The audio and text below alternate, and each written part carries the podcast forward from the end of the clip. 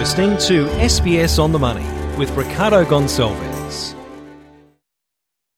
Coming up, the Qantas CEO resigns earlier than expected. The Reserve Bank leaves interest rates on hold on Philip Lowe's last meeting, and we'll have all the market reaction. That's next. It's your daily 10 minute business and finance news wrap for this Tuesday, the 5th of September 2023. Later on Market Day, we'll speak with Matt Sherwood from Perpetual for all the day's market action, but we will start with Qantas, its CEO Alan Joyce has brought forward his resignation by two months, with today being his last day, while it follows a record profit for the airline. Uh, there has been a bit of a hit to its reputation amid customer complaints and now an ACCC action. For more, I spoke with Tony Sycamore, an analyst at IG Markets. So, Tony, do you think it was ultimately shareholder reaction that made Alan Joyce resign because some customers have been unhappy for some time? Yeah, that's right, Ricardo. The share price of Qantas fell 2.9% yesterday to its lowest level since October 2022. And the sell off follows a series of questionable decision making processes at the very top of Qantas that this week led to the consumer watchdog, the ACCC, getting out there and starting to investigate that the company had sold tickets on cancelled flights. So the sharp 6. 7% fall we've seen over the past week. And yesterday's culmination to that move really was the final straw that signalled that the market had lost confidence in the board and in the leadership of Alan Joyce and really was the end of his tenure there at Qantas. What do you think it'll take now for investors to regain confidence then? Yeah, I think really the company needs to get out there and start to alter the perception that it is benefiting from its relationships in Canberra. And I think to do that, it starts to need to look to offer more reasonable prices on its routes to domestic travel and also overseas. They are too high. I think everybody knows that. And when we think about the fact that it was offered protection during COVID, that protection has continued long past what the consumers, what passengers have continued to see post the reopening. And I think that needs to change. Additionally, I really think that the Qantas board needs to get out there and get away from this image that it is protected, that it can compete on a level playing field with some of those international aviation giants which want to come in here and service our market. The other point, of course, is that higher air tickets are feeding through into inflation. So it's also a very circular problem in terms of the conversation which we've had today around the RBA. Higher inflation has been one of the reasons why the RBA have been pushed to raise interest rates by that 400 basis points over the past 18 months. Uh, this wouldn't really be the way Alan Joyce wanted to leave Qantas after 15 years, would it? No, it's not. But I think really it's a situation where you've got to read the room, and he clearly had lost the room. He was continuing to foster those relationships, trying to get special treatment for Qantas, which go way beyond what other industries, what other taxpayers, what other consumers have been offered. And I think at the end of the, the day, that had to stop. And the only way that that could be uh, short circuited, if you like, was by seeing Alan Joyce depart, and he did so today, as we know. What are the other challenges facing the new CEO as she comes into the role in growing the business? Yeah, it's going to be once again getting back to basics, getting Qantas to compete as it should be doing in terms of offering reasonable airfares so consumers, so passengers can see their loved ones, can visit family without paying prices which are sometimes up to 50, 60% higher than what they should be. And that really will start with getting that communication out, much like we've seen sometimes uh, in other instances with regards to the banking industry, getting out there, just restoring that confidence, showing that we can see Qantas compete on a level playing field and that can restore Qantas to that much loved place that it has in that Australian mentality. It is the flying kangaroo, it is synonymous with our country and with our brand, and we want to see that restored back to where it was. And final question we spoke about Alan Joyce and he's taken the fall. What about the responsibilities of the board?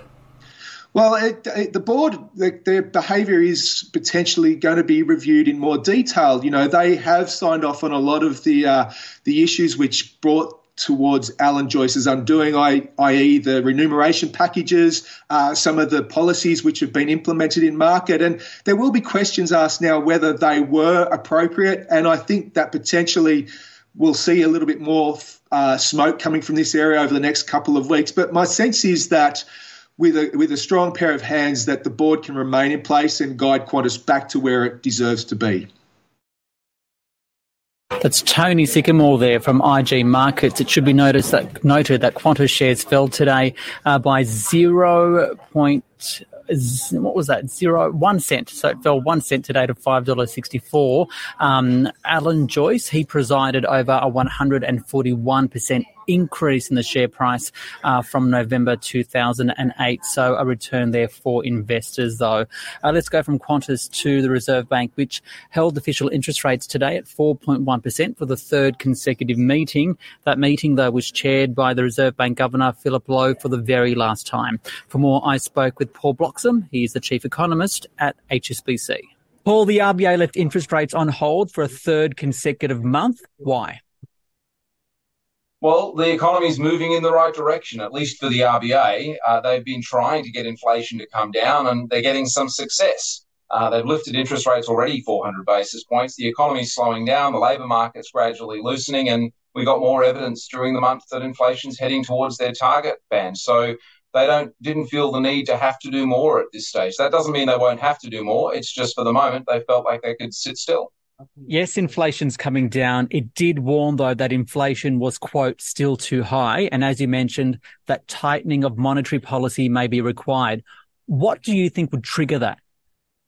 Well, the main thing they're going to be watching is signs that inflation comes down too slowly. It is coming down, but it's still above their target. Uh, and one thing they pointed out in the statement today was that you've still got services inflation running quite briskly. And of course, we've still got a labour market that's still quite tight. So that combination could still yet mean that inflation comes down too slowly for the RBA's comfort level. And that's what might trigger them to have to lift interest rates a little bit further yet. Yeah, the RBA also added in that same line about services inflation that rents are still quite high too. Ultimately, do you believe though that we are at the peak in terms of interest rates and why? So our thoughts are that actually the RBA may still have to do a little bit more tightening yet.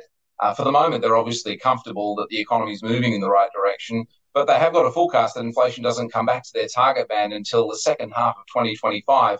Anything that adjusted that forecast up would see them start to have to them have to lift interest rates a bit further yet. So so no, we, we think actually people should consider that there may very well be one more hike yet to come. This is the RBA Governor Philip Lowe's final meeting. How would you rate his tenure and the way he's led the bank to meet its goals? Because one of the bank's goals, as agreed to with the government, is to keep inflation at between 2 to 3% on average over time, which he kind of has, hasn't he? Well, this is it. It's been an extraordinarily challenging time for this governor. We've had a global pandemic of all things. He started off his tenure with inflation well below target for a persistent period of time, and, and that was the primary challenge. That was inflation was too low, and then the pandemic came along, and one of the results of that has been that inflation has taken off, of course, and we've had very high inflation for the past couple of years. But if you look at where how he's travelled over his whole tenure, on average, inflation has been in the target band, below it and then above it, but on average, he's managed to get it on uh, meet, meet that medium term objective. Paul Bloxham there from HSBC. Now, Market Day on the SBS On the Money podcast. Australian share market was little moved today. The S&P ASX 200 down 0.06%, 7,314. I spoke with Matt Sherwood from Perpetual for more. Matt, the Reserve Bank left interest rates on hold for a third consecutive meeting. It's the RBA Governor Philip Lowe's last meeting. What was the message from the RBA? Well, I think the key message was that interest rates are not coming down anytime soon. So they acknowledge that inflation has peaked and it's kind of moving in the right direction, but it's going to be several years under their assumptions before rates, uh, sorry, inflation rate is back in the two to three percent target. So, you know, I, I think it's very clear from them that rates aren't going down anytime soon, and they do leave the option open for you know for rates to go up. But I think a lot would have to go wrong on the inflation front to, um, you know, for that to occur. So I, I think the RBA is pretty much done, uh, but it's going to be higher for longer, and there's going to be, uh, you know, most central banks are going to be in uh, that position uh, once they hit their terminal rates. There's a lot of talk um, about the next move in rates being down, but as you mentioned, that that's some time off. We we're in a period of higher interest rates for longer. What's the implication for investors as a result of that? Well, uh, it's a very challenging one because I don't have any doubt that the higher rates and the tightening in lending standards we're seeing from financial institutions are going to slow the economy down. Uh, the challenge is going to be to what extent can uh, equity markets hold their current levels? Because the biggest risk in markets at the moment in the equity market is the lack of risk being priced in. I mean, I have no doubt earnings growth is going to slow. Um, you know, there's going to be more bad debts in financials. Um, but really, the challenge from the investment point of view is if equity markets go off, how do I diversify that risk? Normally, you do that by holding bonds. Um, bond yields, of course, have been backing up more recently. So, we're, investors are, are kind of being pulled away from the last 40 years where they knew they bought bonds when equities did badly. So last year, bond markets had horrendous losses, and so did the equity market. So that diversification strategy didn't work. Now, we tend to think that if central banks are close to their terminal rates, and that's a better environment for bonds because growth's coming down, inflation's coming down. The question, of course, is how much can bond yields decline to cushion equity market losses? So we suspect they're going to need other sources of diversification um, uh, in their portfolios. So, you know, that's going to be the conundrum really in this, you know, very unique cycle. We talk about the US. How is its economy looking? Because only a few weeks ago we saw a downgrade to its credit rating and uh, a cooling labour market. Yeah, well, that's true. I mean, uh, the downgrade to the credit uh, worthiness of US debt is more to do the medium and long term projections, whereas the question you're asking is about the near term. So I have no doubt um, there's cooling now going on in the labour market. Inflation is grinding lower. But much like Australia, the inflation decline has pretty much been driven by lower energy prices, which are close to exhaustion, um, and also lower goods prices. The big problem for central banks at the moment is the fact that unemployment remains low and services inflation, which is mainly driven by labour costs, um, are still very, very elevated. The RBA noted brisk increases in wages in services industry. So, you know, central banks are not wanting to push too much more on the rate dynamics. They're saying we're going to keep higher rates for longer uh, to try to get um, this services inflation down. Now, the signs of cooling in the labour market in America, I think, are really, really promising. Um, you know, at the end of last year, services sector job gains were at about 200,000. Now they're at 40. So the part of the uh, inflation um, print, which is the most resilient to rates, is now showing signs of cracking. Um, it's not falling off a cliff, but it is cooling. Uh, so that to me is a positive development. But US growth and US inflation are going to slow from here. Um, so that's going to be a hit to profits at the same time um, as it's a, um, a better backdrop potentially for duration. And you've already spoken about that potential move to bonds, right? But what do you see as the biggest risk for the Australian, US, and global share markets? Yeah, I think the one clear risk is just generally the lack of risk being priced in. Uh, there's risk from a valuation perspective. So, valuations for share markets are pretty elevated, at least um, when compared with history.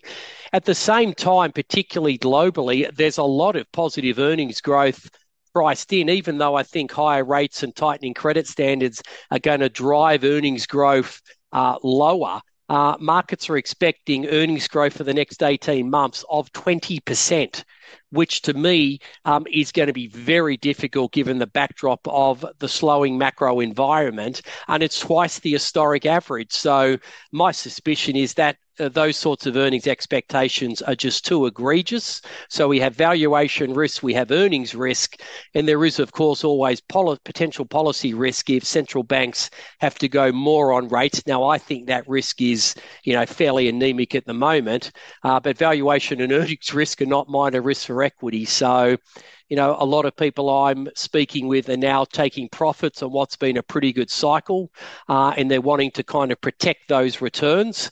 Um, and they're doing that not only through potentially more duration exposure, uh, but also the explicit use of bought put options on safe haven currencies on equity markets. If you have that, um, then it's a good way of managing the risk in a more um, volatile environment, and more importantly, hanging on to those gains that they've enjoyed. Uh, uh, since 2020. Matt Sherwood there from Perpetual. This SBS On the Money podcast is provided for informational purposes only. The content on this podcast should not be understood as constituting advice or a recommendation. It is not personal advice and does not consider your personal circumstances or objectives. You should contact a licensed professional before making any financial decision.